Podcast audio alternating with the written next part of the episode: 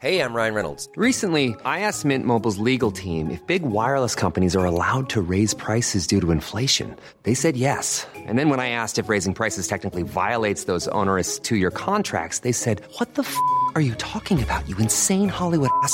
F- So to recap, we're cutting the price of Mint Unlimited from $30 a month to just $15 a month. Give it a try at mintmobile.com slash switch. $45 upfront for three months plus taxes and fees. Promo rate for new customers for limited time. Unlimited more than 40 gigabytes per month. Slows. Full terms at mintmobile.com.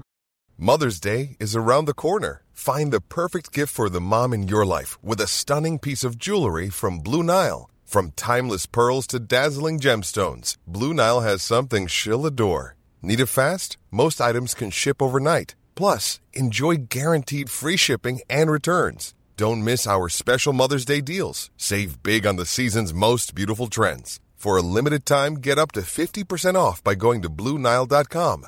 That's BlueNile.com. Hello and welcome to the media podcast Edinburgh TV's Festival Special. I'm Jake Kanter, the executive editor of Business Insider. On today's show, Jeremy Corbyn's big idea for tech giants to subsidise the BBC, Michaela Coel's punch on the nose for British TV in a brutally honest MacTaggart lecture, and a rude awakening for television controllers about the way they do business. Plus, in the media quiz, our guests try to spot the difference between real commissions and pitches we made up. That's all to come in today's media podcast.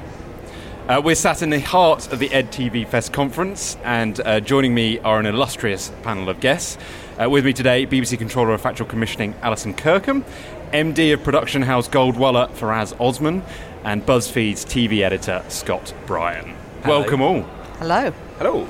So, quick festival highlight, please.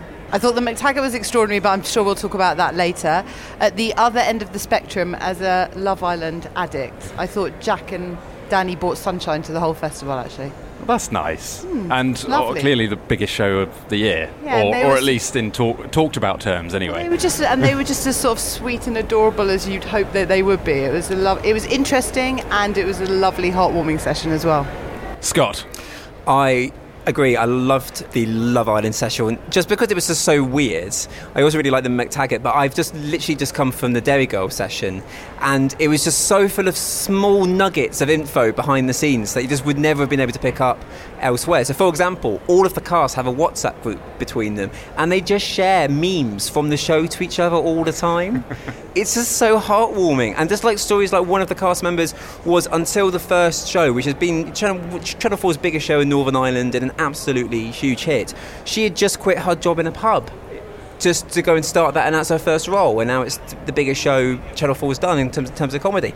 It's just so nice because they're so excited as well, and it's so so nice seeing a show on the up. and finally Faraz. I'm like literally pulling out my like, like Edin- Edinburgh like program to figure out what It's I've the seen and what I programme, your highlights. And look, look how look how Look how it is glossy now. it is. because it's like I've seen so much. But um, you know, you come you come to this, and I think you spend the first day going, "Oh my god, I'm in the most exciting place in the world," and now I'm on the second day, which is I'm an independent producer, and you've seen all of the other stuff that people have done through the year, and get insanely jealous about the amazing work that is. And this is not just me navel gazing and bigging up the industry. There has been some awesome trails that have been put up here. The, the Netflix have just shown the Formula One thing that they're doing with box to box, and uh, and that just looks incredible. And it's not just a fluff piece of Formula One. It feels like they've got proper access there. I've just come out of Patrick Holland's session from BBC Two, and he's got a really interesting slate of new um, new factual stuff. And you kind of that's off the back of what Charlotte. Also, I've just realised I'm sitting next to Alison, who's like, yeah, no, no, I haven't like, keep that keep 'cause going, keep here. No, going. like- but it's just come off the Flattery's- back of, good. of Peaky Blinders moving from BBC Two to BBC One. So you kind of go, well, he's going to be in a really bad mood for the whole session. It's like, look at my reel and all the stuff that I've got coming up, and it's like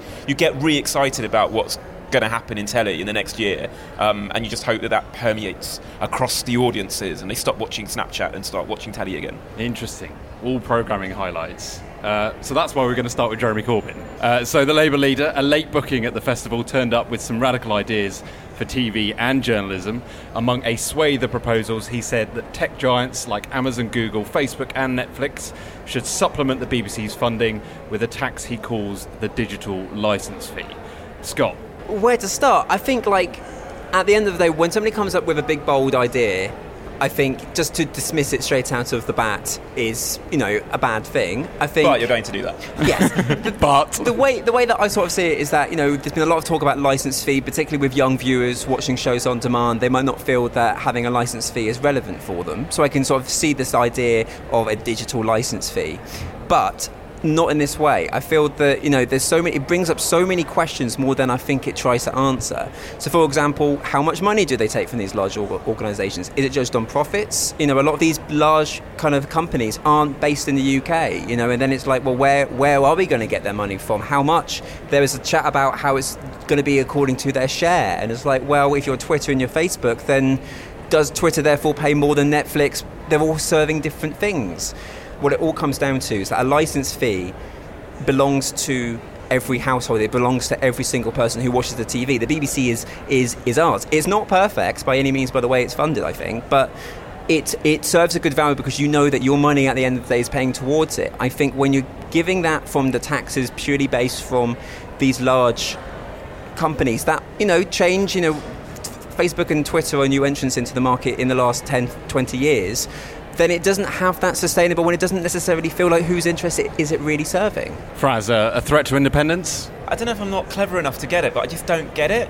Firstly, he went in on you. Like you asked a couple of questions in that session, and it seemed to like he asked you if you wanted to be an elected editor, and he, uh, he seemed to start having a little go on. I didn't want to be a spokesperson, but also journalists. supporting journalists, and and there was a bit of a weird atmosphere around his opinion of newsprint and whether it's a good thing or a bad thing, if journalists are a good thing or a bad thing. So that was a little bit confusing. I mean, the main thing I was driving at is it sounds like to me that this could be a significant threat to the BBC's independence if, if it came to pass. He's raised some interesting ideas, and I think that those ideas are worth debate. My, my view is that I think that the license fee and how it's collected is outdated. What I think should happen is that the license fee should be a levy on ISPs. So when you take out your broadband subscription, every home, pretty much every home has one now, there should be an additional levy which pays for your license fee. Everyone pays it. You haven't got this weird thing where the TV controller is coming up in a van and like knocking on your door because you paid your license fee. People start to understand that the BBC is a digital service now. I, I, think Jeremy was a bit astonished that there was more than just a website that the BBC did, but based on what he said in that in, in that session.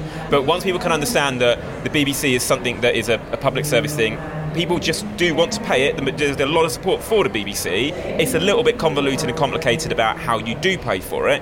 If they slapped a levy on ISPs at the point of entry to, to, where it comes into your house and it's clearly marked on everyone's bills, I think that's fine. But introducing a separate tax on American companies who are actually quite democratic because you've got lots of YouTubers that can make their own channels and do their own thing it feels to me like a, a convoluted argument that is just too complicated.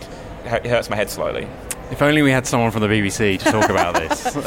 um, it's not appropriate for me to comment on specific political proposals in relation to the BBC, but what I would say is when he, he, certainly laid out some big ideas, and in doing so, he said he wanted to invite and stimulate debate.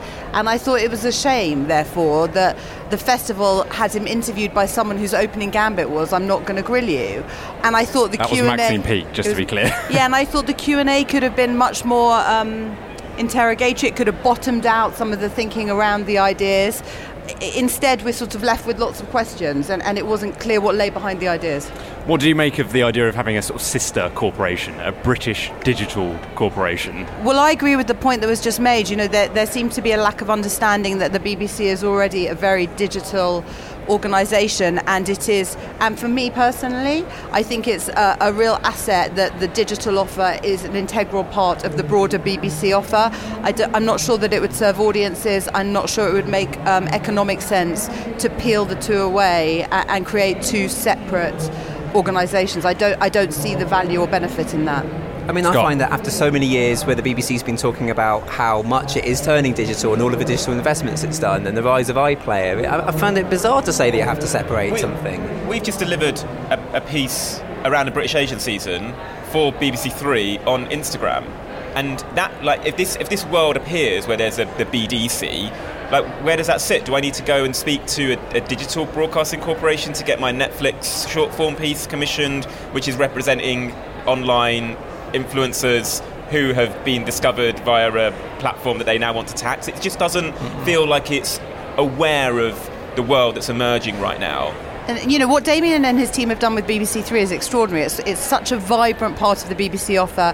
It, it's absolutely um, central and, a key part of what BBC content more broadly has to offer. If I look at factual specifically, which is the department that I run, you know I've just recruited a, a digital factual commissioning team that sits within our, commi- our broader commissioning team. And as I said, you know, when we're commissioning for linear, we're thinking about digital at the same time, and it's a holistic approach to it. So, uh, for me, that's uh, really sort of reaping benefits. We can see that it's driving younger audiences, both from BBC Three to iPlayer, and, and it feels like it's the right direction of travel, a really vibrant, exciting direction of travel. Just finally on Corbyn, I'm sorry, I'm sorry, Faraz. I know you want to come in, but we've, we've got so much to get through.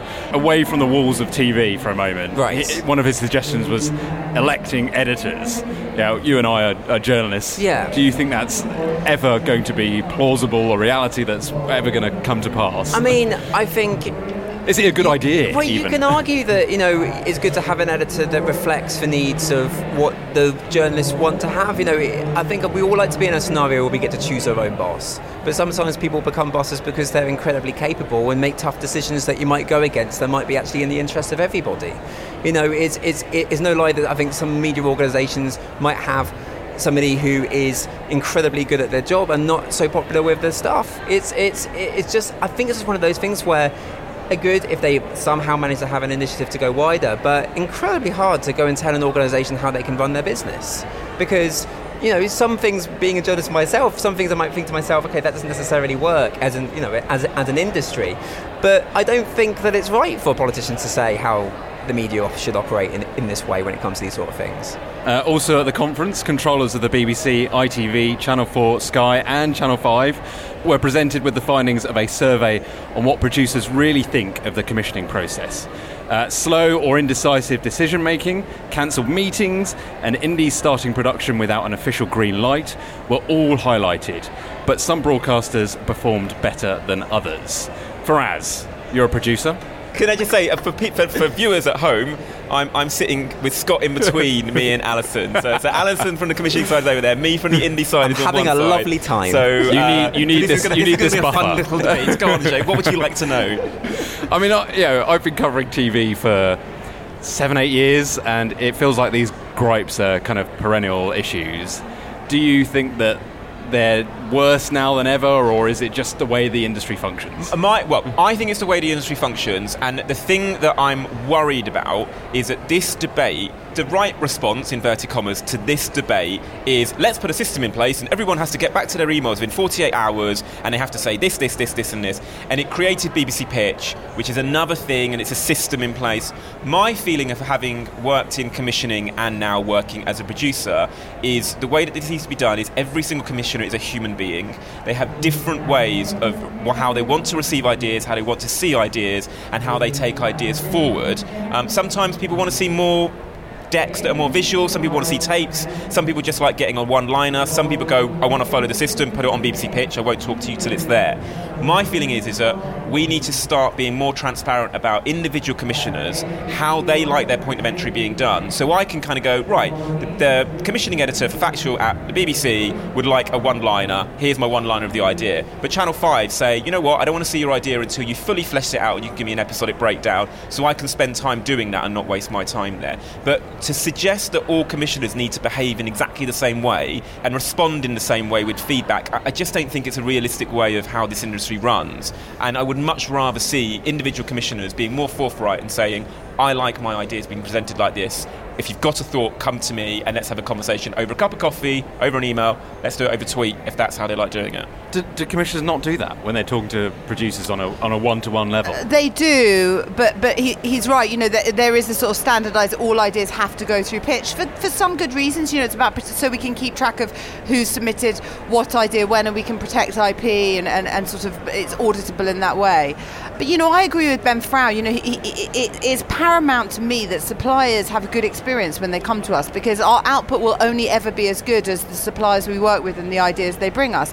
And then from the point of pitch, I hope my ambition is that it's a really collaborative process, and they feel that we sort of add editorial value and help them refine and enhance the delivery of their program. And you know that session's troubling, and the thing that I think is most troubling is the uh, enormous dis- discrepancy in. Um, perceptions. You know that there seems to be a fundamental mismatch in how people feel about the process. So, you know, I'm going to go away and talk to the commissioning team about it. Uh, I don't think you can sit in a session like that and ignore that feedback. I think we've got to re-engage with. You know, there hasn't been a commissioning survey for a few years. Uh, I felt like it was improving, and anecdotally, people were telling me it's improving. But if it's not, we've got to address it again, and we've got to re-engage with suppliers and find out where it's going on wrong, and think about how we can work to improve it even But, more. so why is there that discrepancy? Why do why do I mean, producers I- think everything's terrible and commissioners think? I think in the end, rosy? when you do surveys, like you probably lean on the one bad experience you've had, and, and I'm, I'm not dismissing it as not being of significant value. And, and, and you know, even if that's true, certainly relative to the other broadcasters, we're doing worse. So we've got to take that seriously. Uh, we work with a lot more suppliers than the other channels, so I guess there's an opportunity for it to go wrong more.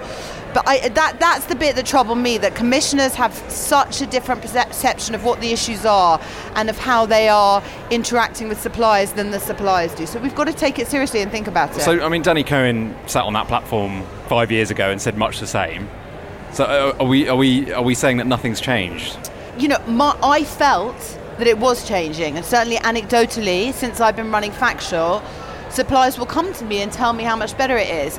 But uh, you know, sitting in that session, I've got a question: Do people just come to me with the good news? And that's sort of almost the wrong way around. I'd like them to come to me with the bad news. And uh, one of the things I'll be really engaging with suppliers to say is like, I still got the sense in that session that people feel like if they complain, that's sort of going to be a black mark against them. And, and I promise all suppliers out there, good ideas are too few and far between to not take them from someone because they complained that you know that cancelling that meeting incurred uh, a cost for them you know that is a legitimate complaint to make so i would invite suppliers if they are having issues if they do think there are ways we can improve please come and talk to me and do so knowing confidently that that will not in any way impact your um, chances of being commissioned the two things are not connected The thing is, is that as a supplier, I've just started a new indie. Charlotte said what you said. Alison is saying it now. I, I really wish I could believe it, but I am not under any circumstances. It is just too much, too too much jeopardy for my production company to go. You know what? I'm going to send a little email to Alison or Charlotte about this commissioning editor that didn't get back to me.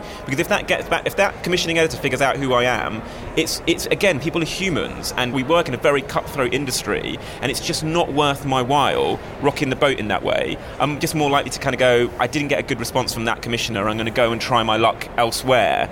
I would love to, honestly, I would love to have a, an honest, collaborative relationship with all the commissioners that are in this room in this way.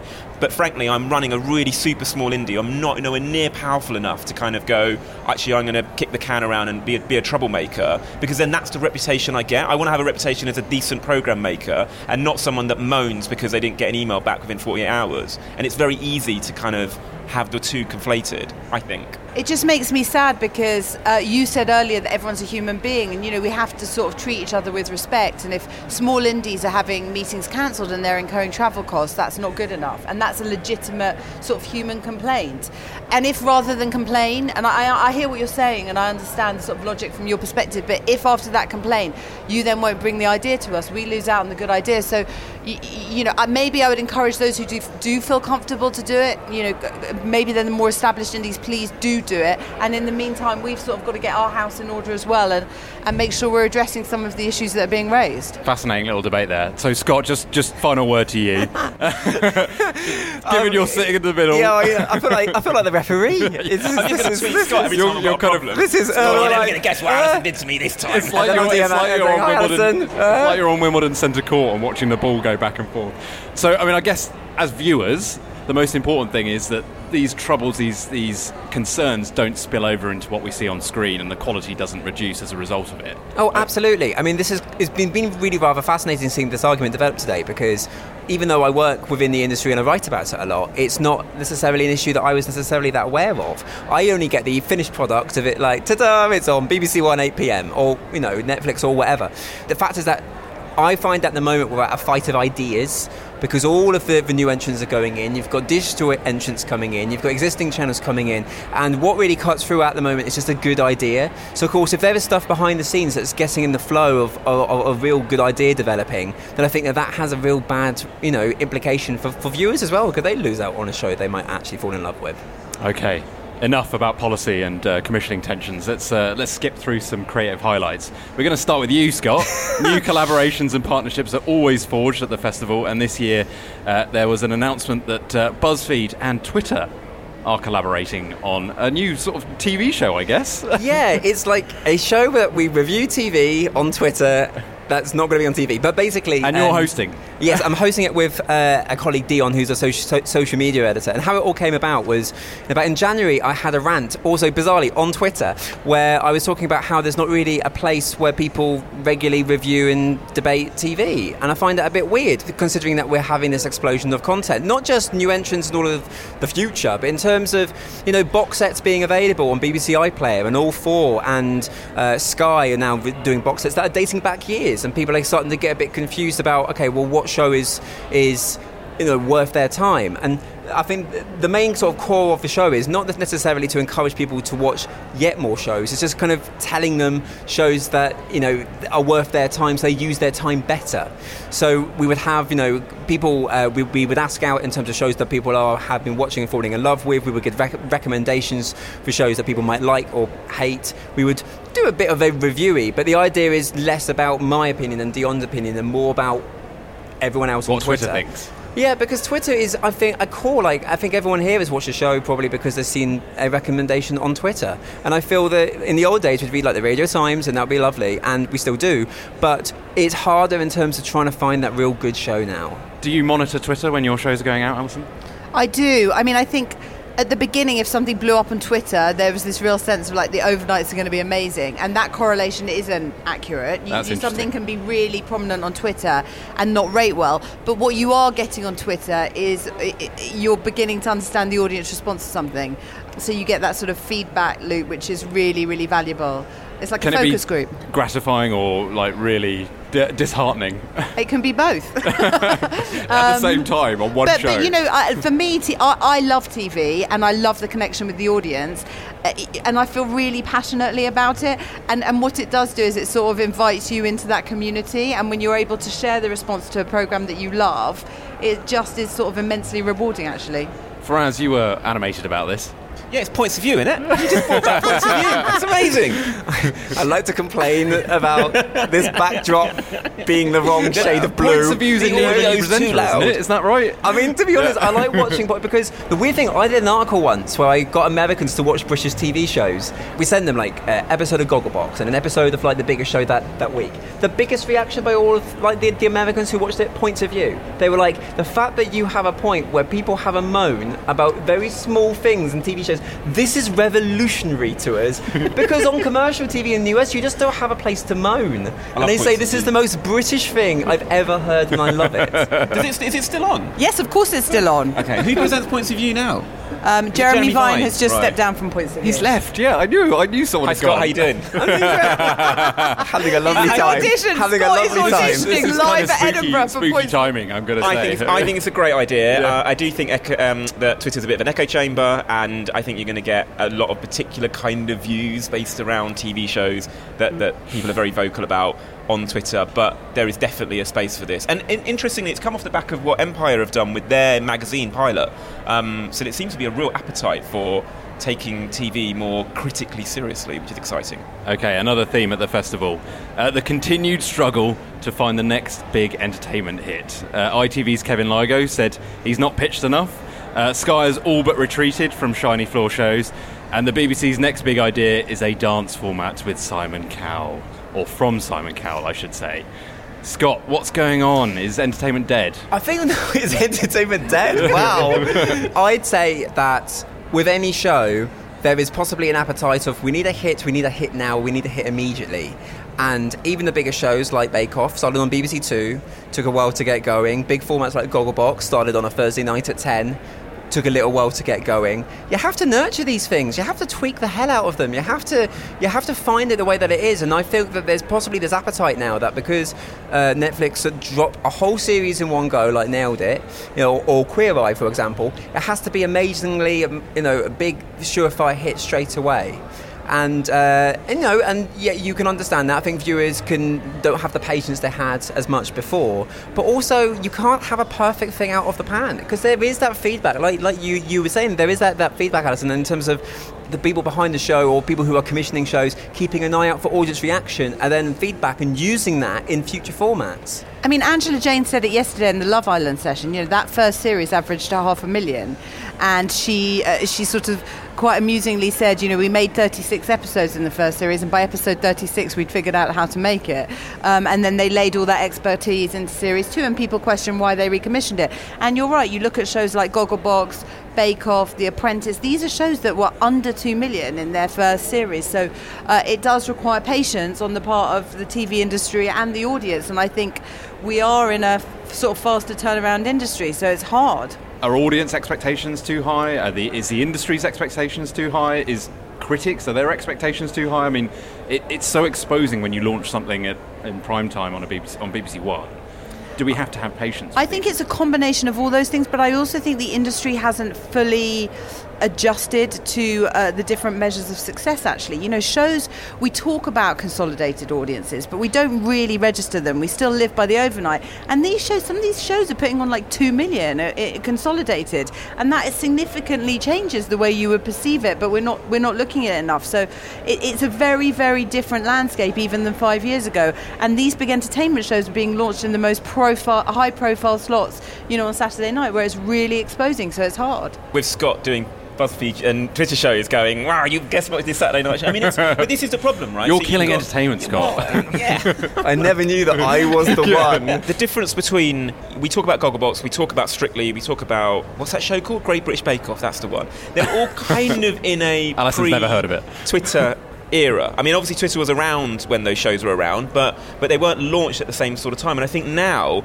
if a show lands and it doesn't land on episode in the first five minutes, everybody starts on Twitter. It gets trending. What is this? It's a mess. Why is this person hosting it? And I don't think that that comfort blanket of let's try something out, see if it works, give it a couple of seasons like Love Island has, is possible anymore. If you want to put it on prime time Saturday night. You know, maybe this is a space that BBC Three can be experimenting more in. You know, let's try entertainment shows more in on that channel, see if we can get some talkability around it and, and bring an audience to it, and then see if it can graduate up the schedules. But, but we are living in a world now where people make snap decisions very, very quickly from both editorial side and an audience side. But also on the flip side, I sort of feel that you know social media can be good in terms of nurturing shows and getting behind it. So, for example, case in point, the Big Narstie Show, that started um, on Channel Four on an 11 p.m. slot on a Friday. It was very inventive. They hadn't necessarily thought, you know, whether it, it would work. It rated okay for the first week, but then it had a really good social media reaction on Twitter, and then each week it built and built and built its audience. They're now giving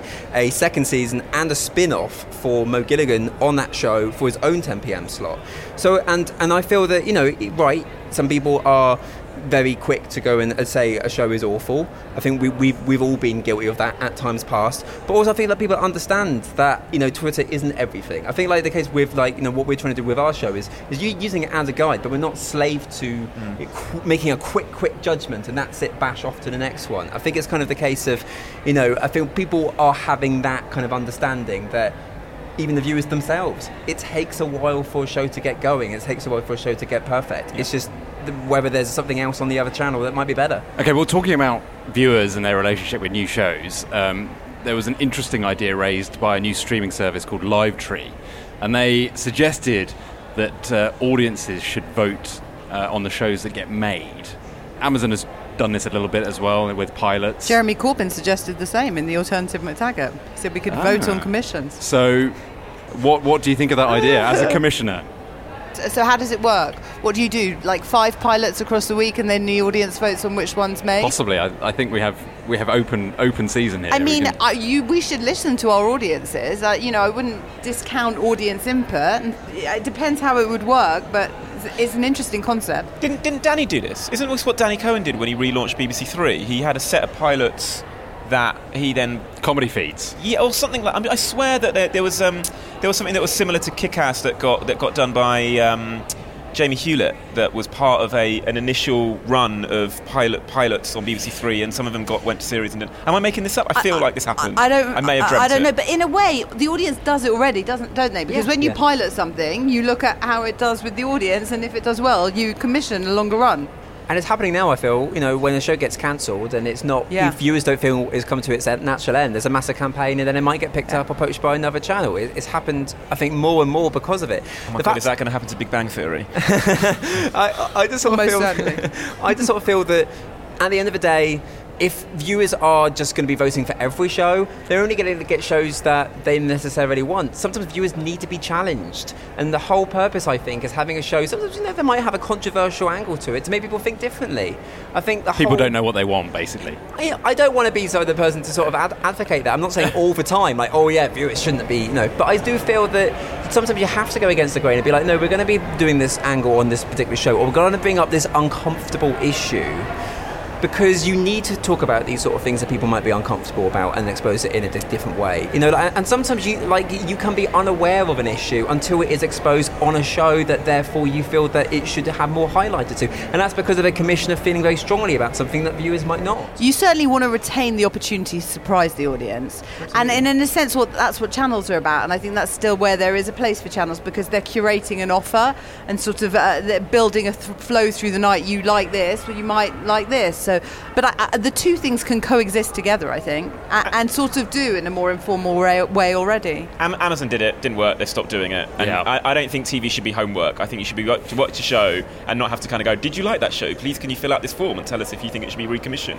Viewers don't want that. They just want people like commissioners to make decisions about what's good programming, and, and they get to watch it, enjoy it, and consume it, and not worry about giving it a five star rating at the end. And then maybe Slater on Twitter.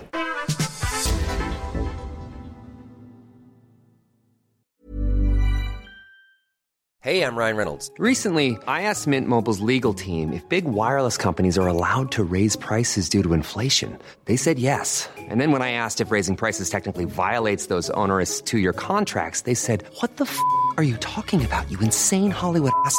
F- So to recap, we're cutting the price of Mint Unlimited from $30 a month to just $15 a month. Give it a try at mintmobile.com slash switch. $45 upfront for three months plus taxes and fees. Promo rate for new customers for limited time. Unlimited more than 40 gigabytes per month. Slows. Full terms at mintmobile.com. Hiring for your small business? If you're not looking for professionals on LinkedIn, you're looking in the wrong place. That's like looking for your car keys in a fish tank.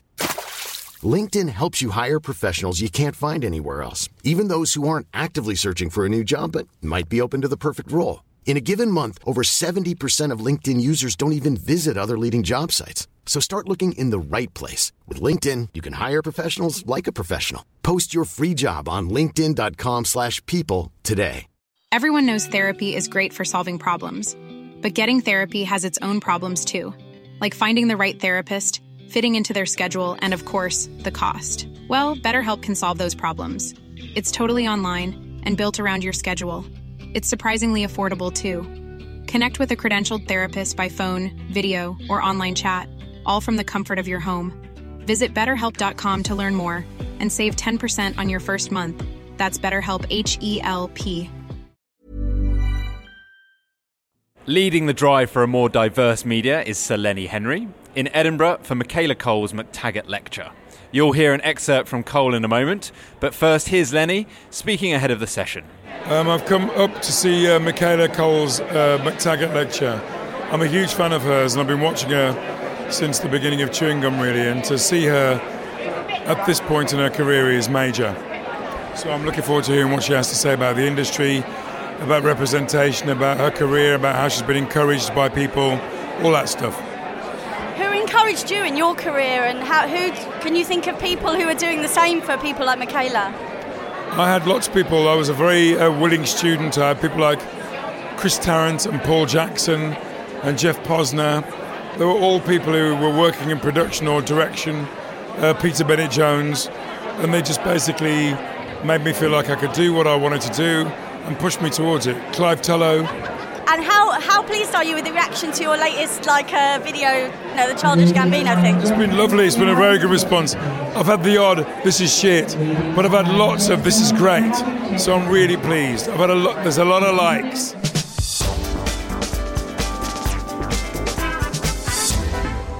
So, uh, Michaela Coel stunned the festival audience with her personal, powerful, and challenging MacTaggart lecture. Uh, Coel spoke openly about her struggle for recognition as a writer, the treatment of her chewing gum cast, and her own Me Too moments. It was day one of the shoot. I approached the trailers to find five actors and actresses, ranging in tones of brown and black, including the woman who plays my mother, bound up in one third of a trailer. The second trailer was occupied by an actress looking like Privileged Piggy in the middle, and the third was mine, the writer. Prior to this, I wouldn't have dared enter the production office, but I burst through the door. The room fell silent like a scene in EastEnders, and I was fully in my Cat Slater mode. you know what this looks like, don't you? Like a fucking slave ship. I know, I really did say that. I'm not a racist, the producer screamed at me. She was red with rage and wet with tears. I know you ain't racist, that's what makes this all so fucking bizarre. I cat slated the pub door. Hours passed. There was a line. Myself and the actors on one side, the producers on the other. And it wasn't crossed. For hours. We were even shooting. The mood. Oh, it was moody. The executive producer came to me, an outsider to production, and asked, What do we do? I suggested he apologize to everyone, buy my mum, my on screen mum, some nice flowers, and get some more trailers. They did. I asked the actors why they agreed to share. They just wanted it to work. Their belief in the job only matched by their anxiety of losing it. I apologized.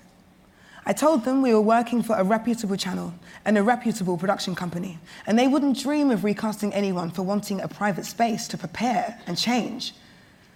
I've often been told by many people in our industry that many producers in many companies test the waters to see what they can get away with.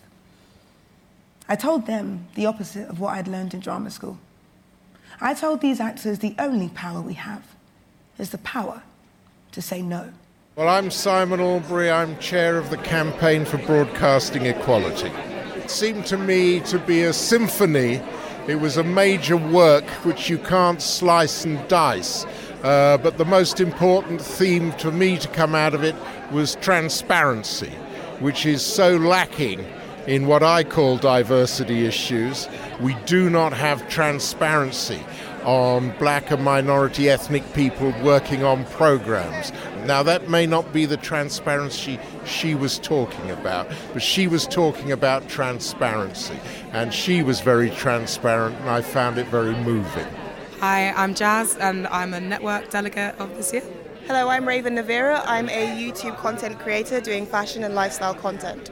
It was a very brutally honest speech. How are you feeling coming out? Overall, kind of indescribable, but largely empowered. Like, I think there's a power in speaking so frankly and truthfully about things that are very uncomfortable and especially coming from like a minority position and effectively like standing in front of a lot of people who are going to employ you and being so brutally honest about how you've come up in the industry and your experiences there's a bravery in that that is just so empowering that I, I kind of sat there like cried laughed went through it all and was just like thank you so much because these are the kind of experiences that you don't hear about and to like break like to literally stand there and speak your truth and kind of be like so unabashed about it and unapologetic is just so incredibly like strong. You know, you sort of see these shows and you think to yourself, "Oh, this is this is nice, this is funny," but you don't think about that actor or that producer's concept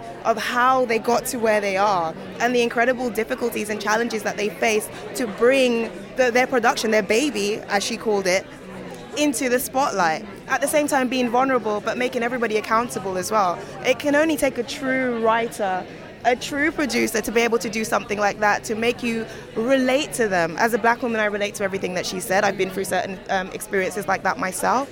And not only that, but I too felt like I needed to be accountable for other black people because now I have a platform and I need to be able to tell my story as well because it might inspire somebody else, just like she's inspired me today.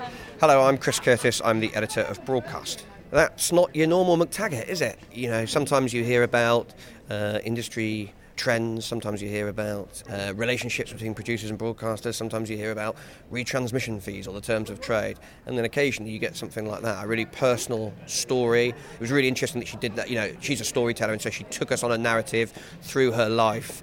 Lots of interesting ups and downs along the way, and then building to the sort of denouement, the tough challenges you face as an outsider in TV. If you're not part of the if you're not part of the game, you don't know how the rules are uh, set up, then you can get buffeted about. And then the big sort of revelation of her personally, you know, being sexually assaulted.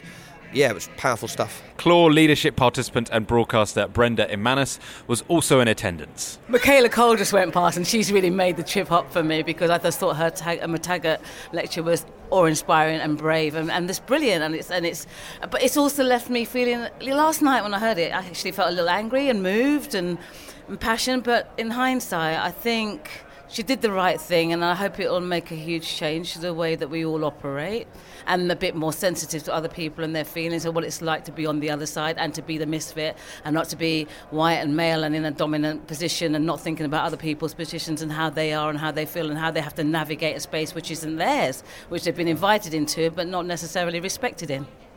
Do you think the TV industry and the media industry uh, on a wider scale takes advantage of people? That's a big question, and I don't think I want to automatically say yes, but I, I, think there is some exploitation going on. I think it's an industry where exciting things happen. I love my industry, that's why we're all in it. That's why this place is packed, because we can do great things and we can create great work and we can inspire people, educate people, entertain people.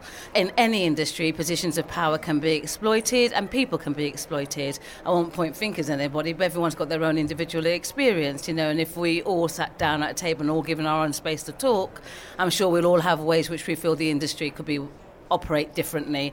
And if we put our shoes on the other feet and we listen to those the powers that be, they may then exercise to us or express to us the challenges that they face from their end. So there's always I always try and be fair and put shoe on the other foot and think there's two sides to the story.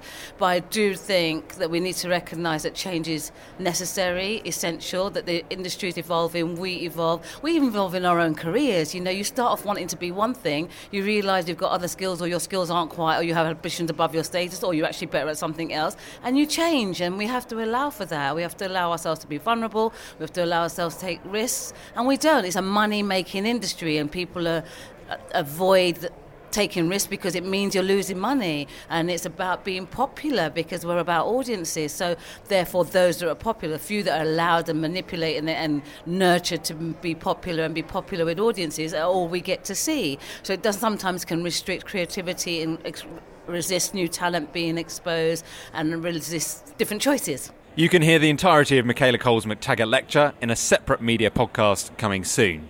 There was a lot in there, wasn't there? Who wants to Who wants to kick off? I think being in that room, it was. I mean, exceptionally brave of her to be so open and so frank about what she had been through. I feel like the audience were, I think, astonished by some of the anecdotes that she was saying and some of the treatment stuff that she was saying. And I was having a discussion with somebody later who said, "Oh, I'm not sure the MacTaggart um, speech is the right place to talk about this sort of thing. It's normally about policy." And I'm like, when else? When else are you going to have the opportunity to talk about the wrongs of the industry in front of many people who have that ability to make some changes for it? That's the whole point of this speech. It's not just detailing things about grand plans. It's talking about issues that have implications. And her speech was I think, incredibly raw by saying, like, you know, this is what decisions, whether intentional or unintentional, you know, had the effect on me and my co stars, and this is why I really want this to stop for other people. It felt really timely. I mean, it was it was such a sort of honest personal MacTaggart of a type that I don't think we've ever seen before. And it was extraordinary to hear, you know, that she was the first BAME person to give the MacTaggart and only the fifth woman, which I thought was staggering. But there's been such a sort of such a huge push in the industry around diversity over the past few years. And the language that she used around that was so evocative, wasn't it? You know, she t- talked about misfits being welcomed into the house, and I just thought it was a really timely reminder to the industry that you know, as she described it, these misfits are being welcomed into the house, but there's a real sort of onus on the industry to continue to make the house a welcome place, and there's a sort of duty of care and responsibility to the workforce that we're bringing through, and that felt really important. She was kind of talking about treating people with decency. Yeah, yeah. But and it sounds like that's not really happening on in some places in TV still. the the bit that was really personal that you felt like she felt like she was talking about a particular production company, and you hope that that her experiences were right at the extreme, but but but probably they're not. I, I felt like I watched an Edinburgh show, and she delivered a piece of in, almost theatre in, in the way that she held the audience to a completely compelling story that you couldn't look away from. And I, I really did feel like, for the first time, I've been to a few MacTaggarts now, and for the first time, I felt like I had walked out of the TV festival and, and into a personal experience that related to TV, and, and I found that in- incredibly compelling. I'm from a BAME background, and, and sometimes I get reminded about that, um, sometimes in a positive way, sometimes in an incredibly negative way. It is shocking that she's the first person from an ethnic minority background that has given that MacTaggart, particularly when she walks away and then you see the leaders debate and you go to all the controller sessions and, and you just get reminded that actually the people in power don't have that shared experience that, that she's talking about, but are all scrambling to have it as part of their portfolio and put it on the schedules and give those people a chance, give those people a break. Um, and, and yet, I think that for me, what she was really putting out there was it's important to just have a moment and work out why you're doing these things and how you're representing people um, to make sure that you're doing it for the right reasons and, and not just because you see a problem and you need to correct it straight away. Exactly. It, it, I felt it was exactly like that. Like it's not a box ticking exercise. She was. It was a sort of clarion call for the culture to change throughout the industry in a more sort of meaningful, longitudinal way. She talked about transparency a lot, didn't she? And Yeah. just being transparent about your experiences and, and how you could help others. Is there not enough transparency in TV? I mean, we were kind of talking about Yeah. it earlier in terms of you if- not wanting to challenge commissioners when you're feeling a bit hard done by because. Uh, look, I think I think that when it comes to when it comes to the the, the stats that have come out about the industry, a, a lot of those stats come out because it's an it's an anonymous survey, and it's the first time that you feel like you can give honest feedback about what's happening. Michaela has been given an incredible platform, and I think everybody I've spoken to about that MacTaggart has said how brave it was because she was honest, and it's almost like she talks about the bravery of being able to say no um, she talks about the bravery of being able to do what she felt was right. Um, but what I found really interesting and, and honest about that about that lecture was the fact that she I don't know if she said it implicitly, but it felt like she said a few times, I don't know, or maybe. And, and actually, rather than kind of going, this is how it is, this is what needs to change, this is what we need to do, it was just far more considered than that. And it's just kind of her going, sometimes I question myself, sometimes I question my own actions, sometimes I question how I got here, and that's okay because coming back to the maybe the theme of this podcast, they everyone's just human trying to tell decent stories, and we shouldn't assume that there's a right and wrong way of doing that. I found it really interesting also that we um, wrote a piece about this at BuzzFeed, and it seemed to have a real resonance beyond the media industry. I felt it wasn't a media story per se, or just a media story. Because when the story went up, there was a lot of kickback from people in different industries who were also experiencing the same issues that they are having, and the same pressures that they are having, and the same sort of bad treatment that they are having. And I think it's like a wider call of transparency across other industries, across the creative um, sector, and um, you know, in in terms of when there is a problem, drawing attention to it and knowing that the implication doesn't mean that you're going to lose your, your job or negatively. Uh, one of the things she said was that she'd turned down a million pound Netflix deal. Did you clock that? I did not know. I did not know. I think it's quite interesting because they Netflix is certainly al- always on the hunt for new talent and they're signing up people every single week. I think it's quite interesting the fact that somebody turns down to it because I think people go, "Oh, the global reach, tick. That is exactly what I want," and it's quite surprising, particularly when you always hear such rose tinted stories about how you have such creative freedom and you don't have to worry about the ratings and so forth. But she, she told a very cautionary tale about success as well, and uh, the, the person that she felt like she changed into after the success of the first season of Chewing Gum, um, and and whether that was a positive experience or a negative experience. And again, this kind of whole- idea of of not saying it was this or it was that, but actually she felt like she was almost questioning her own experiences on stage in front of all of us, and said and felt like she was still on that journey to work out what she wants her own artistry to be, and and it was just I think that there were some comments, including from people like myself, about she's not had like a whole load of series on TV, and maybe she's still a bit too green to be giving the MacTaggart. But but actually having that experience from somebody that is I don't want to say just starting out, but is early, is, is almost in the spring of their career, I, actually think was really interesting because a lot of the time from the MacTaggart, we get somebody that has had like a multi-decade career and is now saying, these are my experiences and I'm now passing on the baton to you to tell you, to tell you what to do in the future. And for Michaela, it was much more, this is what's going on right now. You lot are all having this live conversation right now, and it's affecting lives and how this industry operates. We all need to kind of just take a minute and figure out if we're happy with the way it's going. She finished with a question, didn't she? How are you gonna how are you gonna fix the TV house? And I guess did it leave you all thinking about what you're going to contribute to that? Yeah, absolutely. As I say, it was sort of, it felt like a clarion call. It felt like she was trying to rally everyone to examine their own beh- behaviour and for the industry to collectively come together and ask some tough questions of itself. And it was just really refreshing that it wasn't a sort of corporate MacTaggart, which it, it tends to be and like you said, it, you know, it, she's a storyteller, so it was utterly compelling. You know, you know, she, she's a beautiful writer. She's a great performer. It was poetic. and and you, you couldn't take your eyes off her, and you were compelled to listen to what she was saying and to reflect upon it. It was so it was, it was very powerful. It was funny, and it was really self-deprecating as well. You know, th- th- there are people who sometimes get up and lecture you, and I think that has much less of an impact than someone who sort of is prepared to get up and say, "These are my faults and foibles, and this is where I went wrong," and, and, and prepared to be a bit self-deprecating. So, well, to get up on stage and admit you've taken cocaine several times is, is quite quite shocking and uh, and brave in some ways. Yeah, I, I think actually is, uh, you know, without trying to publicise the, the festival too much, but I, I've, uh, you know, if you've read the headlines about that speech and maybe a BuzzFeed article or you know whatever, I, I really do urge you to, to watch the whole thing because you know she talks about sexual assault and that feels like a headline. She talks about taking cocaine when she became successful and that feels like a headline. But actually, the whole thing was. I, I think poetic. I think that she, it was an incredible piece of prose that didn't really stray into um, into kind of headlines or, or, or trying to make a bold, splashy statement and wait for the oohs and the ahs in the room. It really is a story that needs to be watched from beginning to end, and, and I think that everyone would be well well deserved to kind of watch the whole thing in its entirety to get a real understanding as to what she's trying to say as an individual rather than just grabbing headlines. particularly the first half, because there weren't headlines in the first half, and she was just charting the story of her life and her career, and you didn't really know where it was going to go to. And then the sort of sucker punches all came in the second half. But you're right, to miss the first half would be.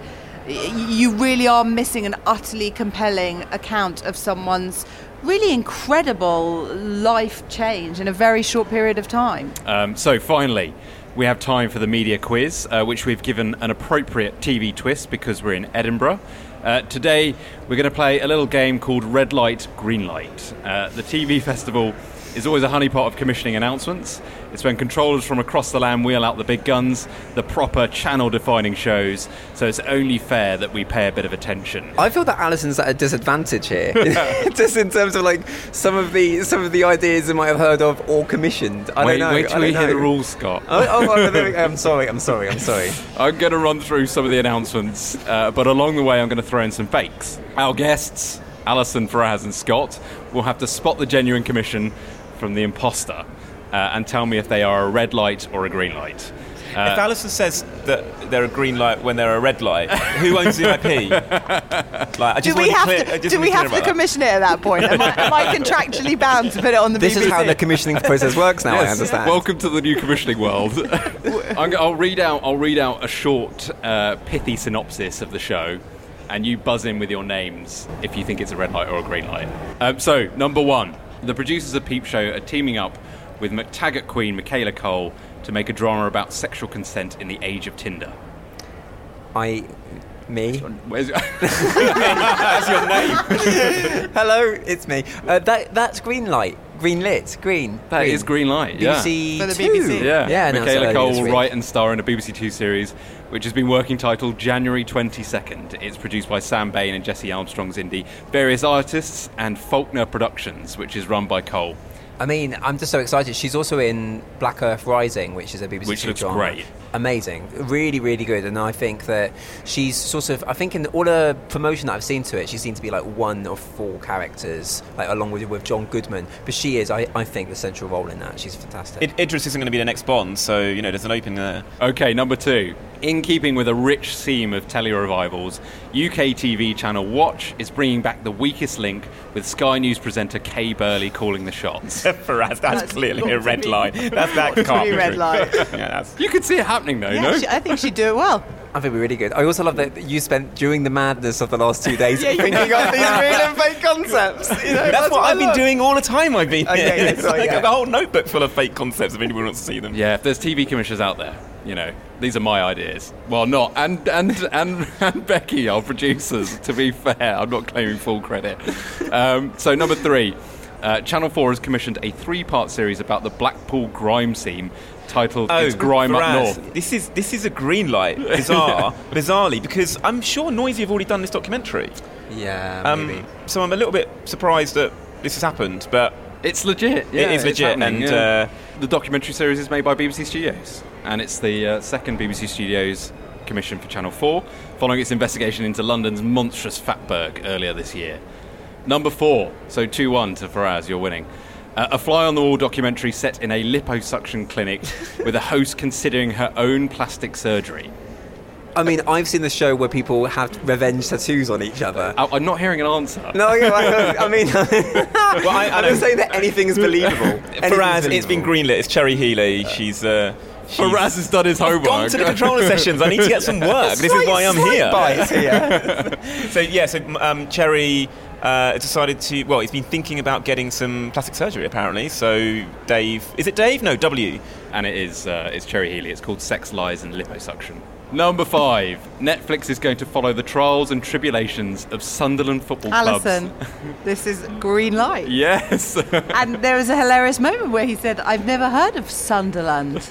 um, but they still commissioned it. It looks good. it does look good, yeah. Fulwell have made it, and as usual, they've done a remarkable job of making something look incredible. Um, this thing's going to be a good watch. It's three one one to Faraz, and we're on the final one. So you've you've won. It's all to play for. but we'll but we'll do it anyway. Gordon Ramsay meets inmates on death row in a notorious Texas prison to cook them their final meal, the Last Supper, for I ITV. want to see this show, regardless whether it's green. I mean, I've no. Alice, that's got to be a red light, isn't It's- it? it is a red light, yeah. But you want it commissioned. No, I don't. No, I'm just So this joking. is this is our producer Becky's suggestion, and I think it's brilliant. Uh, well, it's not happening, but Netflix have commissioned a World Cup style international cooking competition called the Final Table. Do you know Which, much from about what I sort of saw from the trailer, it's MasterChef with flags. Yeah, and 'Cause it's they got all Gary sort of- Lineker in it.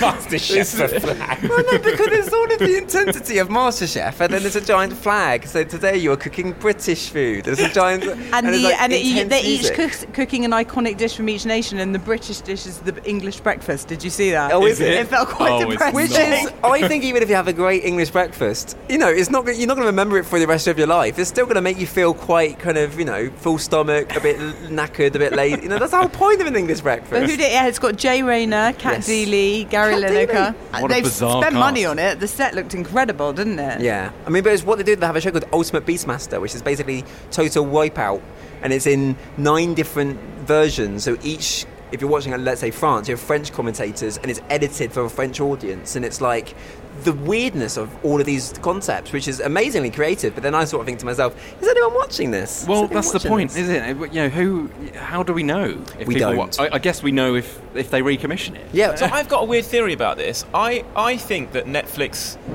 because if Netflix have to kind of serve you data, they have to have big data. So if you, the less people that watch Netflix, it's kind of better for them. It's like a gym, right? When you go into a gym, there's loads of running machines, and if they're all used and knackered, no one wants to run on them. So you need to have lots of shiny stuff in your gym, so you pay your subscription, but they never want you to actually go there. And it's, I kind of think, is it could be a strategy for Netflix as well, because if nobody watches their stuff, they don't have to pay for as many server farms. Everyone wins. They're just great at making promos. It's radical. You should be Jeremy Corbyn. Very uh, neat. Very neat. yeah. So that means for Faraz, you're the winner. Yeah. Yeah. What, do I win? Do I win the chance to lead the Labour Party? Yes. Okay, that's your lot from us at this year's Edinburgh TV Festival. Thanks to my guests, Alison Kirkham, Faraz Osman and Scott Bryan, get the next episode of the Media Podcast dedicated to you by taking out a voluntary subscription. Just visit themediapodcast.com forward slash donate and choose a donation that suits you. I'm Jake Kanter, the producer, Rebecca Grisedale Sherry. The Media Podcast is a PPM production. We'll be back in the autumn, so until then, goodbye.